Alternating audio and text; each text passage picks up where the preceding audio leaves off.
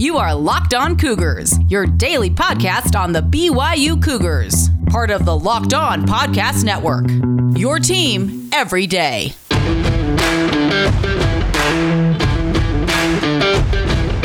Welcome into a Friday edition of the podcast. Hope you guys are all doing fantastic out there in Cougar Nation. Plenty to talk about ahead on today's episode of Locked On Cougars.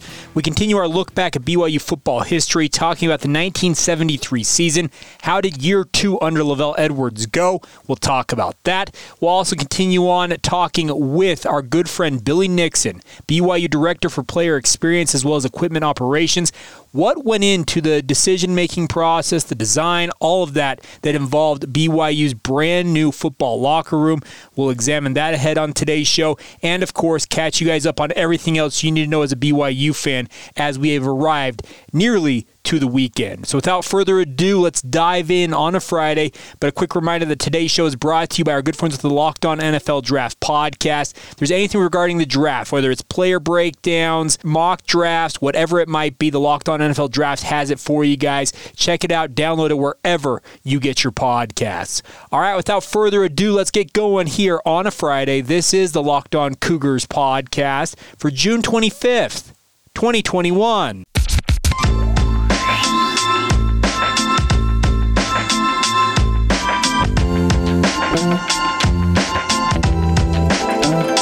What's up, everybody? I'm Jake Hatch, your host here on Locked On Cougars, your resident BYU insider. A big thank you once again for joining us here on your only daily podcast focused on all things BYU sports. A reminder for you guys to make sure you hit that follow button wherever you might be listening in from, whether it's Overcast, Apple Podcast, Spotify, Stitcher, Google Podcast, no matter what it might be.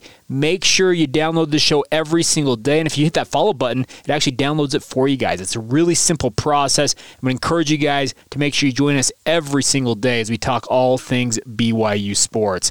All right, getting going here on a Friday. Let's continue our look back at BYU football history by looking back at year two of the tenure with LaVell Edwards as head coach of the Cougars. 1973 is where we're going today in the 100 seasons of BYU football countdown. And obviously, in 1972, you finished second in the conference. LaVell Edwards is named WAC Coach of the Year after that stellar debut season for him, all things considered.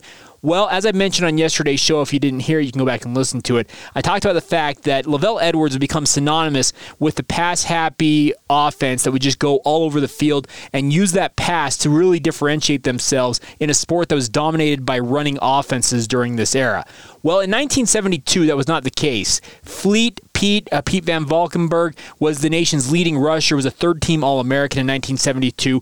But in 1973, this is when we start to see the archetype, the architect of BYU's pass-happy offense. They got to work and started really deploying this.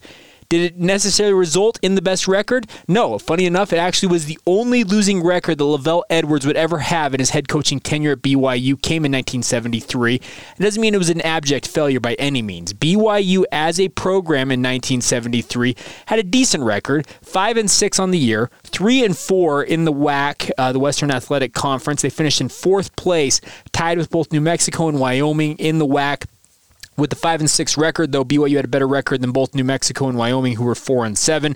So as such, they won the tiebreaker to finish in fourth place. Number nine, Arizona State was in first place. Arizona finished second, and then Utah finishing just in front of BYU. And we'll talk more about the Utes and some impressive things that BYU did in the season in a moment.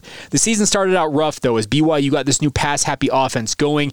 They started the quarterback uh, battle early. Gary Sheide came to BYU from Diablo Junior College, was a junior when he entered BYU, but was the perfect player for what BYU was trying to do. Dewey Warren was the quarterback slash wide receivers coach, really was the first of many great coaches. We'll talk about the likes of Doug Scovil, Mike Holmgren. We'll talk about a number of them who really helped BYU's passing offense get off the ground. But Dewey Warren was kind of the first guy to really be a part of this, and he was the wide receivers slash quarterbacks coach that brought Gary Sheide into this offense, and they really started throwing it all over the field.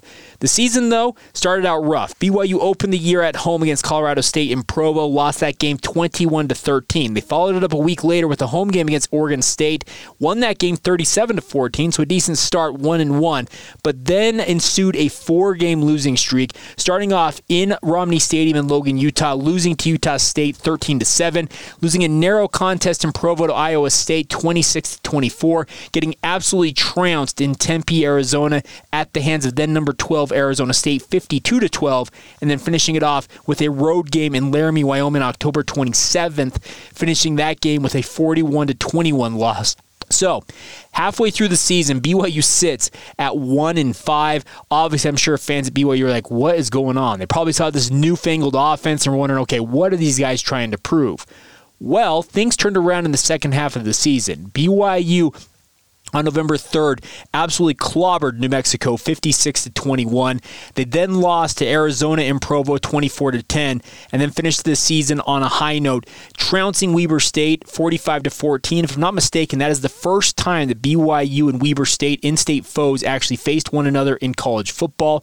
I don't recall seeing the Wildcats on BYU's schedule before this. So 1973 the first time the Wildcats and the Cougars contested a football game and then the Cougars finished with two road games to finish out the year, but both of them were great wins. They went to Utah, put up 46 points in a game that actually had a blinding snowstorm, like a blizzard type conditions in the first half. No matter, BYU's offense really on track 46 to 22 the final. BYU wins their second straight game over Utah and then finishes the season at UTEP against former BYU head coach Tommy Hudspeth and they shut out the Miners 63 to nothing. Shortly thereafter Tommy Hudspeth was fired as head coach of UTEP went on to have as we mentioned a couple episodes ago a career in the World Football League the NFL as well as going back to the CFL which he originally came to BYU from. The Calgary Stampeders if I'm not mistaken is where he came came from to coach BYU. But it was a tale of two halves of the season for BYU in 1973. The first half of the season, obviously, that offense was not humming as you would expect it to have later on in LaVell Edwards' tenure. I think that's anything that happens with a new offense. You think about teams when they hire a new coach who brings in a pretty radical shift with regards to what they're doing on offense, well, it seems to take some time for it to take hold. And 1973, it took until November, November 3rd. I think you can really see, okay, that's when it got going for BYU.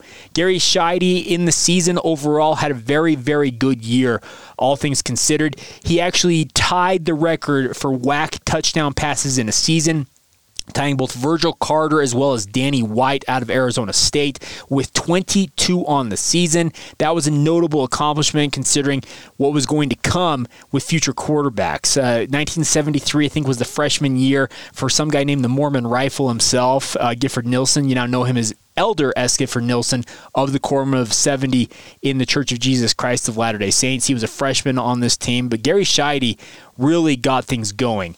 Passed for 2,350 yards, an average of 8 yards per attempt, completed 177 of 294 attempts, 22 touchdowns against 12 interceptions. It was a pretty stellar season, and he was helped out by one of the great what could have been stories in Jay Miller. Jay Miller was a freshman, if I'm not mistaken, in 1973 and put together an absolutely marvelous season. 100 catches on the year, a total of 1,181 yards, and eight touchdowns. The sad part is that Jay Miller, after this absolutely stellar season in 1973, never really regained the form that he showed that year because of injuries and other issues. He's one of the guys, if you would have considered what he did in 1973 and projected ahead in his career, you're talking about a guy who probably should have been mentioned in the pantheon of an Austin Collie, of an Eric Drage, of a Cody Cody Hoffman, but the stats never materialized due to health concerns in the latter stages of his career at BYU. But nonetheless, an absolutely stellar campaign for him in 1973. I mentioned 100 catches, uh, north of 1,100 yards, and those eight touchdowns. You can't do much better than that, especially in this era of football. Almost unheard of to have a guy catch 100 balls during this era that was dominated by the wishbone, the triple option, the veer, I formation, all of that stuff. That was kind of all the rage of BYU football. Jay Miller was named first team All WAC as a split end or a wide receiver for his efforts that year. Paul Linford, BYU star defensive tackle on the defensive side of the football, was also named first team All WAC. Crazily enough, though, Gary Sheide was not named All WAC despite setting a number of records. He ranked second in the NCAA in completions, third in total offense, second in the NCAA in passing yardage overall. His best game in 1973 was 32 of 50 completed passes against New Mexico for 408 yards and six touchdowns. He set the new WAC record for completion percentage in a season, 60.2%. And as I mentioned, also set the league record in completed passes with that 32 completed passes and touchdown passes for one game against New Mexico. It really kind of was a preview of what was going to come with BYU's offense over the year. You got better players, better coaches, uh, just better quarterbacking, and more sophisticated offense from this. And things were going to take off from here. But Gary Sheide, the first of what would become known as LaVell Edwards Quarterback Factory, a great, great year despite the only losing season, LaVell Edwards' tenure, that 5 and 6 record. We'll talk about 1974 on Monday. How did Gary Sheide do for an encore? How did things go in year three of the LaVell Edwards tenure? We'll talk about all of that ahead on a Monday edition next week. All right, coming up here in just a moment, we're going to continue our conversation that we started yesterday with Billy Nixon, BYU Director of Player Experience as well as Equipment Operations. What went into the brand new locker room that BYU revealed earlier this week? We'll get to that in just a moment. Today's podcast is brought to you by our good friends at betonline.ag, folks. They are the best and the easiest way to bet on all of your sports action, no matter what your interest might be in terms of sports. If you like cricket, they've got that for you. Like golf, they've got that for you. Do you like NBA uh, NBA playoffs is what I'm trying to say. NHL playoffs. No matter what your interest might be, they have the odds for you guys. Even have futures odds for NFL and college football. You want to play some wagers on the Cougars? You can do that at betonline.ag. Don't sit on the sidelines anymore. As this is your chance to get into the game and have your chance to get some Skittles if you get my drift. Go to betonline.ag and sign up for free now. You can do it on your desktop or on your mobile device as well. While you're there, when you make your first deposit, use the promo code LOCKED ON for a 50% welcome bonus. 50% of whatever you add to your account will be given to you as free money to bet with. Take advantage of it now. That's betonline.ag, promo code LOCKED ON for that 50% 50% welcome bonus, all courtesy of Bet Online as they are your online sportsbook experts. March Madness is right around the corner. If you want to win your office pool, you need to stay caught up with all the college basketball action with the Locked On College Basketball Podcast. Every Monday, Andy Patton and Isaac Schade recap the biggest stories in college basketball, keep you up to date on the NCAA tournament bubble, and get you ready for the upcoming week of games.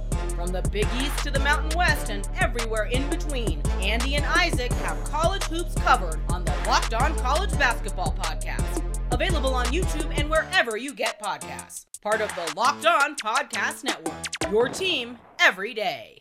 All right, folks, part two of the conversation I had with Billy Nixon, who is BYU's director for player experience as well as equipment operations. I had a great opportunity to speak with him earlier this week. Wanted to let you guys hear a little bit more about the backstory of how BYU went about getting this new locker room in place, the design process, how much went into it. Well, without further ado, here you go. Billy Nixon speaking with me about the new locker room BYU debuted earlier this week.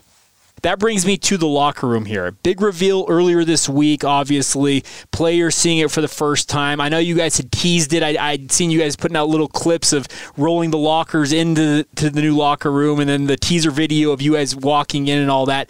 How much fun was that experience to be part of that as you guys redesigned that locker room for the first time since that since the student athlete building was built? You know, it was a huge blessing to be a part of it and an experience that I I hope I get to be a part of something like that down the road. You know, it's probably going to take about 15 years, you know, or 20 years to, to do this again. The, the precedent uh, is the, there, yeah. yeah, exactly. But you know, I got to say the best part of it was getting players involved in the process. You know, I think that uh, it, it was funny. So the day that I was actually awarded my doctorate, or I, I defended my dissertation, um, was the morning of the Boise game. Okay. And I was allowed to defend it over Zoom because I was, you know, in Boise preparing for a game and I defend it. I end up, you know, they, they say, congratulations, doctor, you know, awesome. I'm on cloud nine. I go down to breakfast and Kalani comes up to me and says, Hey, congratulations, man. I, I just heard that you, you're now a doctor. And I'm like, yeah, thank you, Kalani. He says, okay, use all of your doctorate knowledge and design us a locker room. Wow. And I'm like, okay. And so it's funny, like we, you know, we end up winning, you know, blowing out Boise. On Monday, I meet up with John Swift. John Swift uh, was like, "Yeah, Kalani wants it." So John Swift and I started, you know, to, uh, again gathering all this information from different locker rooms. That's when we put together the survey and focus group, and we got the ball rolling. You know, and, and the best part about that whole experience for me in that locker room was really getting the players involved. You know, Tom Holmoe, it wouldn't be possible without him. He was phenomenal. He wanted to give our players everything they wanted. Uh, Kalani wanted to give our players everything they wanted. And the best part is they allowed us to ask the players. And so, you know, about 75% of what you see that finished product being is what the players asked for. And so that's why, in fact, when we rolled it out yesterday, I actually was up here at my cabin. I wasn't even down there, but I knew the players were going to be excited because they designed it. I mean, you know, they're the like everything, like I said, from the nameplates, you know, to the design of the Nike wall. Mm-hmm. Like our players' feedback is what put that together. See, and that that's really cool, and I actually that's absolutely fascinating to hear you guys. So you guys started working on that last October, then? That's is that yeah, that was the process. That's, that's, when we started getting the ball rolling. Okay, and so when I was reading in the release, you guys designed this more after the, the Philadelphia Eagles, but in addition to uh, the Eagles locker room itself, but you guys also you mentioned the fact you guys went through and looked at multiple redesigns of different locker rooms around the country. So are there more than just the Eagles that were I guess principal I guess guiding posts as you guys kind of went through this process? Absolutely. You know, so the main structure of the SAB was designed after the Philadelphia Eagles, but the elements of the locker room itself, like the elements of the lockers, were concepts from different locker rooms all over the country. Okay. And again, what was really neat, going back to asking the players and stop assuming, is it's easy for us to pull up like LSU's locker room and say, all right, this is what college athletes want. Let's go do it you know, or, or Alabama's locker room. This must be what, you know, players want. Let's go do it. What's interesting is, is there's concepts from G5, middle of the road G5 locker rooms that we present to the players. That they're like, that's way better than these Power Five schools. And you wouldn't guess. And there, and, and I don't even want to name names, you know, because I don't want to, you know, go down that road. But we probably showed about 15 to 18 different locker use 15 to 18 different locker rooms elements from these different locker rooms that provided a pretty big um, sample you know of like all the different things we can do. And it was really cool. It was cool to see that a middle of the road g5 that didn't even go to the a bowl game this year that an element from their locker room was you know more favored among our football players than a power five program that was you know on the heels of the playoff right? So again, it's just we got to get out of this mindset of we know what's best, and we just got to ask, and we got to get that. We got to let players lead. And you know, it goes back to Kalani from day one has been about we're going to be a player-run team, staff supported, and so everything we do is going to be built by players for players, and we're just here to help them do it. Okay, so as you guys went about this process, obviously COVID was ongoing. I, the last year is about as, as uh, weirdest season as I have ever experienced in the media covering you guys. I'm sure it was weird for you guys. How difficult was it to design a locker room when you guys aren't allowed to go tour other locker rooms by and large, I would imagine? Yeah, you know what? Thank goodness that no one keeps secrets anymore because we have a social media world. Yeah. I mean, in fact, you know, Jake, you know more secrets about BYU than I know. I mean, most of the time you're breaking things, and I'm like, oh, hey, guys, I, I didn't realize we are announcing Built for Life, but Jake Hatch did. You know, um, no, I you know I, I just think that we live in a world now where we could do all that research very easy. You know, it's it's it, like we have Google, mm-hmm. we have all these resources, and we could get it done. You know, you brought up you brought up COVID, and man, it feels like a flash in the pan. You know, uh, the whole COVID season. But I think that something that it was so great about this year was player experience, mm-hmm. right? Well, other teams didn't want to play; they didn't want to go a bowl, to a bowl game. Coach Sitake was like, we are going to have the best experience in college football, right? And this was back when we didn't even have a schedule. We didn't have one game on the schedule, and we're still practicing. And Coach Taki's like, guys, figure out a way to make this an amazing experience for our boys. And so, you know, I look at these other programs that did not come to play this year and did not really exhibit any desire to want to play because of COVID.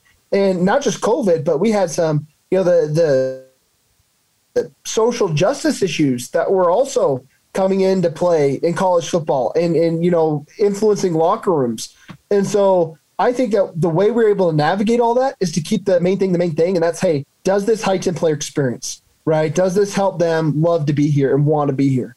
And so, um, even from the black the blackout game, the whole reason why we did that is because that was a touch point the boys wanted to do, and we did it. Right? And so, I think that that whole mindset is part of the reason why we had such a fun year, dancing on the sidelines. That was Kalani. Kalani's like, we're going to dance on the sidelines because we are going to have the best experience in college football. And so a lot of people ask me, what's player experience? And then in player experience is what it sounds like. You know, and yes, there's no other player experience director out there right now. I think there someday probably will be, right? But uh my role is and and and honestly, our whole staff's role is we're going to provide the best experience in college football. Well, and see, I think that's, that's actually kind of cool. You're a, you're a pioneer of sorts in the, in this sport, and I think we see all the time there are guys getting all kinds of different titles, but this player experience management. I, I'm with you. I think this is going to be something that becomes a bigger and bigger deal, especially in the NIL era that's coming up. I, oh, absolutely. I, I just think with how much is going to have to be dealt with on that front, they're going to need people like you, like Gary Verone, who are going to be able to kind of manage it, help these players navigate all the different hurdles they're going to face individually as they sign these deals. So I. I find it fascinating. So, uh, last couple of things for me here, Billy, is you talked about the fact you guys wore the 11 different combinations of uniforms a year ago. Yes. Uh, looking forward to this year, you guys are adding the Royal helmets and the Navy helmets. How many combinations can you guys put out now overall? 26. Okay. And you know, we've already we've already established our schedule for this year. Um, right after we got the the helmets approved, we brought our leadership council in and we we showed them the schedule and we showed them all the combos and said, "Hey, you guys pick." And so, again, every combo you see that we wear this year was selected by our student athletes. Um, and you know, it was a big thing with, with with the combos. There's a lot of sensitivity because a lot of people want BYU football to be Alabama, where it's every week it's a traditional look. Yeah. And and so part of the whole uniform thing was diving into history. And that's why if you see in the locker room layout, that that design of the hundred years that the Vandy brothers created, the hundred years of uniforms that we have. Um, it shows the evolution of the uniform. The reason why I did that is because all the uniforms we wear this year they reflect that hundred years of tradition, right? Not just the you know the classic years of LaVell, right? But they reflect you know back when we wore you know uh, the three stripes on the sleeve when we yeah. first started wearing it in 1937 right? What's interesting is people always say, "Oh, well, the Navy helmet, the Navy helmet reflects, uh, you know, that that's only the bib era." Actually, the bibs was one year, mm-hmm. right? A lot of people loved the Navy helmet, right? Even back then, and we're sad to see it go, including players. The big thing about with player experience, we also need to incorporate alumni, right? When I'm talking player experience, I'm not saying, hey, just the time they play, yeah. but to the time they die, right? Once a Coug, always a Coug. And what frustrated me is I'd have a player come in and say, you know what? I have, uh, you know, I'm a little embarrassed. Well, why are you embarrassed? Well, I have the Navy helmet in my office. I don't have a, you know, I never played in the white helmet. And I'm like, the man, the Navy helmet, that's still BYU. And I'm excited that we bring back the Navy helmet. So now that that great era of college football, I mean, some of the best college football we played was in a Navy helmet. Yeah. Right now, all those alumni look and say, you know what? When we wear that Navy helmet, it's like, hey, that's my BYU, right? That represents me. In fact, the Navy helmet was first introduced in the 40s, so it wasn't even introduced in the nine, you know, in 1999. So again, the Royal helmet, rich tradition with the Royal helmet, you know, and, and I'm excited to incorporate those, but I'm excited because it's going to honor tradition, but provide innovation for our, our athletes to get creative in the decision making process. Okay, can you promise me they will not wear Royal and Navy at the same time, though? Well, I can't promise that, right? Because the problem is, is in I mean, I, I that won't happen this year. Uh-huh. But in 1998, I mean, that outline of that drop shadow was actually Navy. Yep. You know, and so we we've already worn a Navy and Royal jersey. so I mean, BYU's tradition really of uniform is a tradition of innovation, right? We've we've been all over the place. When Tom Holmoe played, we had three different color face masks on the field at Correct. once. Correct. Yeah. You know, we had some Ys that were stretch and some Ys that were block right? At the end of the day, BYU's tradition, the most traditional aspect of our uniform is the three stripes on the sleeve, right? Everything outside of that is a lot more modern. Even the two stripes on the helmet didn't come until the 60s, mm-hmm. and that came on a silver helmet. right? Which, by the way, don't worry, Jake. I'm taking note of the silver helmet. Okay. Right? Hey, I, I was gonna, I was gonna ask you. I think there's some fans out there who are wondering about that one. so, no, that that, but no, you- that that's a a lot a lot of fun this year with uniforms. That's what I can promise. That's awesome.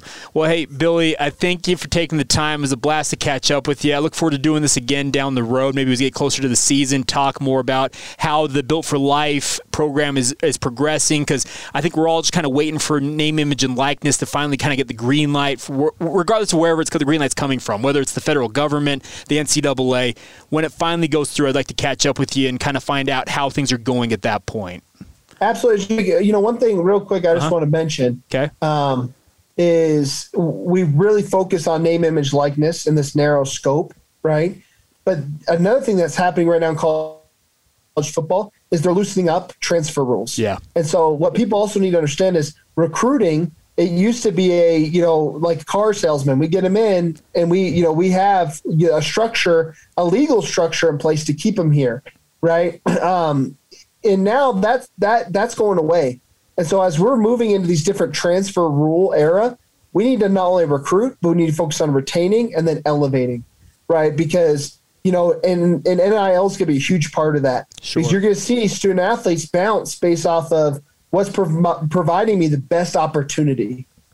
Well, and see, and that's the thing. uh, That's actually an underrated point in all of this because I've talked with college basketball coaches. They have smaller rosters, obviously, and they're dealing with transfers in and out all the time. But football is the same Yep. thing. You just happen to have a bigger recruiting base, considering you have a, you have 85 scholarship players, 123 overall on the roster. And you're right. Retention is massive now because a kid could decide tomorrow, "Hey, I'm out," and they're gone. It- it- Exactly. it, it, it's a wild, wild world out there, and I, I commend you guys on being able to kind of stay on top of it as best, as best you possibly can. I know that it's not easy, but I give you guys the best. Of, I, I wish you guys the best of luck moving forward with all of this. All right. Well, hey, I appreciate it, and thanks for having me on. A big thank you to Billy Nixon for joining us here on Locked On Cougars. Some great thoughts on the process that went into the design, the overall build of the BYU locker room that they debuted earlier this week. It's crazy to think about, but it really is that simple sometimes, folks. You just got to ask people their opinions on things and really find out what they like, what they want to see, that type of stuff. Too often, I think, in every facet of our lives, we think we know best, but sometimes it can just really be as simple as hey, ask a question, get the response, and go from there. And also, really cool to hear him talk about the fact that they realize that the transfer portal, the new era that's been created with that, where student athletes now control their future more than ever, they can decide, you know what? I'm leaving tomorrow, figuratively and sometimes literally. That gives BYU, as well as the rest of college football, a major incentive to make sure that the player experience is absolutely taken care of. Because when a guy is unhappy, there's no reason for them to stick around. And why would they stick around if they feel like they're underappreciated, underutilized, that type of stuff? And it's cool to hear that BYU already understands that and is working to make sure that these players, the athletes that come through Brigham Young University, feel valued, feel like they're part of the program, they have ownership in it, and they're obviously benefiting from it along the way as well. All right, once again, big thank you to Billy. Make sure to follow him on Twitter at. Uh, at BYU Equipment, excuse me, at BYU Equipment. And once again, Billy, thank you for taking the time for joining us here. All right, running over time here a little bit, but we'll get to our final notes for the week that is for BYU on the Locked On Cougars podcast here in a moment. A countdown towards BYU football this fall, and a notable player is in our player countdown today. We'll talk about that here in just a moment. Today's podcast is brought to you in part by our good friends at Rock Auto, guys. With the ever increasing numbers of makes and models, it's now impossible for your local auto parts store or dealership to stock all the parts you need from the various manufacturers who make them. Why waste time when the guys are looking up stuff on their computer when you can do the same thing at home? The best part about Rock Auto, folks, is why would you choose to spend up to 30, 50, even 100% more for the same parts from that chain store or dealership? You can go to rockauto.com, whether you use your desktop or your mobile device, and see all the parts available to you from multiple manufacturers. And the best part is you can search by price, specifications, you can make it customized to you. Take advantage of it now, guys. And of course, Rock Auto's prices are reliably low for every customer. They have parts, everything from brake parts to tail lamps, motor oil, even new carpet, a new engine. No matter what you might need, they've got you taken care of. Go explore their easy to use website today and find the solution for all of your auto part needs. Go to rockauto.com and see all the parts available for your car or truck now. Right? Locked on in the How Did You Hear About Us box, so that way we, they know that we sent you to check them out. Once again, that's Rock Auto. Amazing selection, reliably low prices, all the parts your car will ever need. Go online to rockauto.com. Today's show is brought to you once again by our great friends over at Built Bar. They are the best tasting protein bars ever.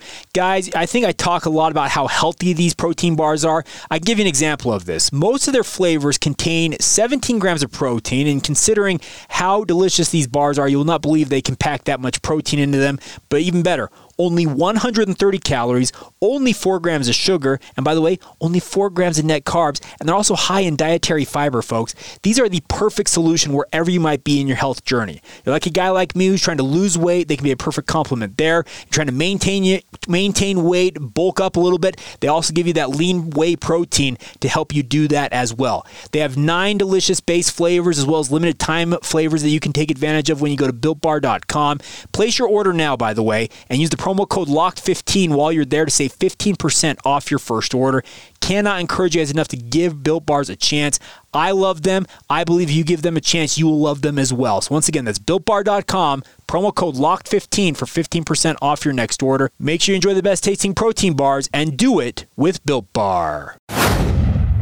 All right, my friends, quickly before we go here on a Friday edition of the podcast, it's been an absolutely incredible week. So, big thank you to all of our guests this week Neil Pau'u, Isaac Rex, Dallin Holker, Billy Nixon, as you heard, Mel Olson.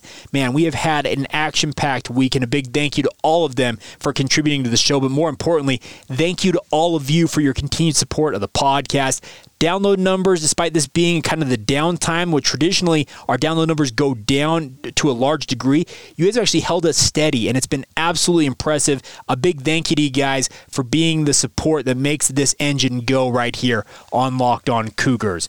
Before we go today, though, we are now 71 days away from BYU and Arizona kicking off the season in Las Vegas. That brings us to our player countdown today. Number 71 on the roster, the one, the only, the Blake Freeland. Freeland had a debut season for BYU, starring in that upset win over Boise State in 2019. Went on to play more of a reserve role in 2020, but had his moments where he was absolutely brilliant for BYU when called upon. He now moves to the left side and will have pretty big shoes to fill as Brady Christensen goes to the Carolina Panthers. And by the way, Brady Christensen signing his multi year deal with the Panthers yesterday. Congratulations to him on that. But also, Blake Freeland now steps into that spot at left left tackle. And I'm telling you what, folks, if Blake Freeland can capitalize on what he has shown through his first two seasons as a BYU Cougar, there's no reason to think there's going to be that much of a drop off at the left tackle position. And in fact, I think there might be even more athleticism coming to left tackle from Blake Freeland than Brady Christensen had. And Brady Christensen, let's be honest, folks, was an absolute star and a great athlete at left tackle. What a 10 4 broad jump. Showed off his athleticism at BYU's Pro Day. But Blake Freeland, 6'8, 300 pounds, a guy who is every athletic intangible you'd want to see from an athletic offensive tackle. I think he's going to make the left tackle position his own. I think whoever is starting at quarterback for BYU this year can understand hey, I've got a nice blindside protector, a guy who's going to get the job done. And I like the bloodlines that Blake Freeland has. He's playing right now in that Powder League up there in Salt Lake County playing hoops. This is a kid who was a multi sport star in high school, won the state title in track and field, the throw game. I think shot put and discus. I think he won double titles in that a true athlete and a guy that I'm looking forward to seeing suiting up on the left side of BYU's offensive line. And I expect him to make left tackle absolutely his own. And once again, Blake Freeland, number 71 on the roster, as we are 71 days away from BYU and Arizona kicking off the season. All right, overtime here, but a big thank you once again for your support this week on the podcast. Hope you all are doing great wherever you might be. Follow the show on social media Facebook, Instagram, or Twitter at Locked On Cougars, or reach out via email anytime, lockedonbyu at gmail.com. That is the email address. That will do it. Have a great weekend wherever you might be. Enjoy some fun in the sun, and we will talk to you guys next week. This has been the Locked On Cougars podcast for June 25th, 2021, and we will talk to you guys on Monday.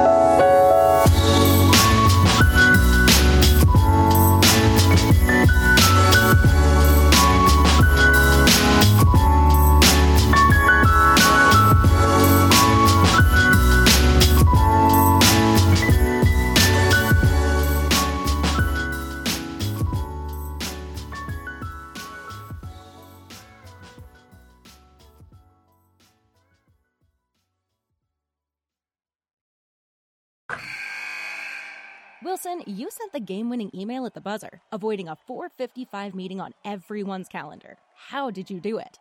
I got a huge assist from Grammarly, an AI writing partner that helped me make my point. And it works everywhere I write. Summarizing a doc only took one click. When everyone uses Grammarly, everything just makes sense.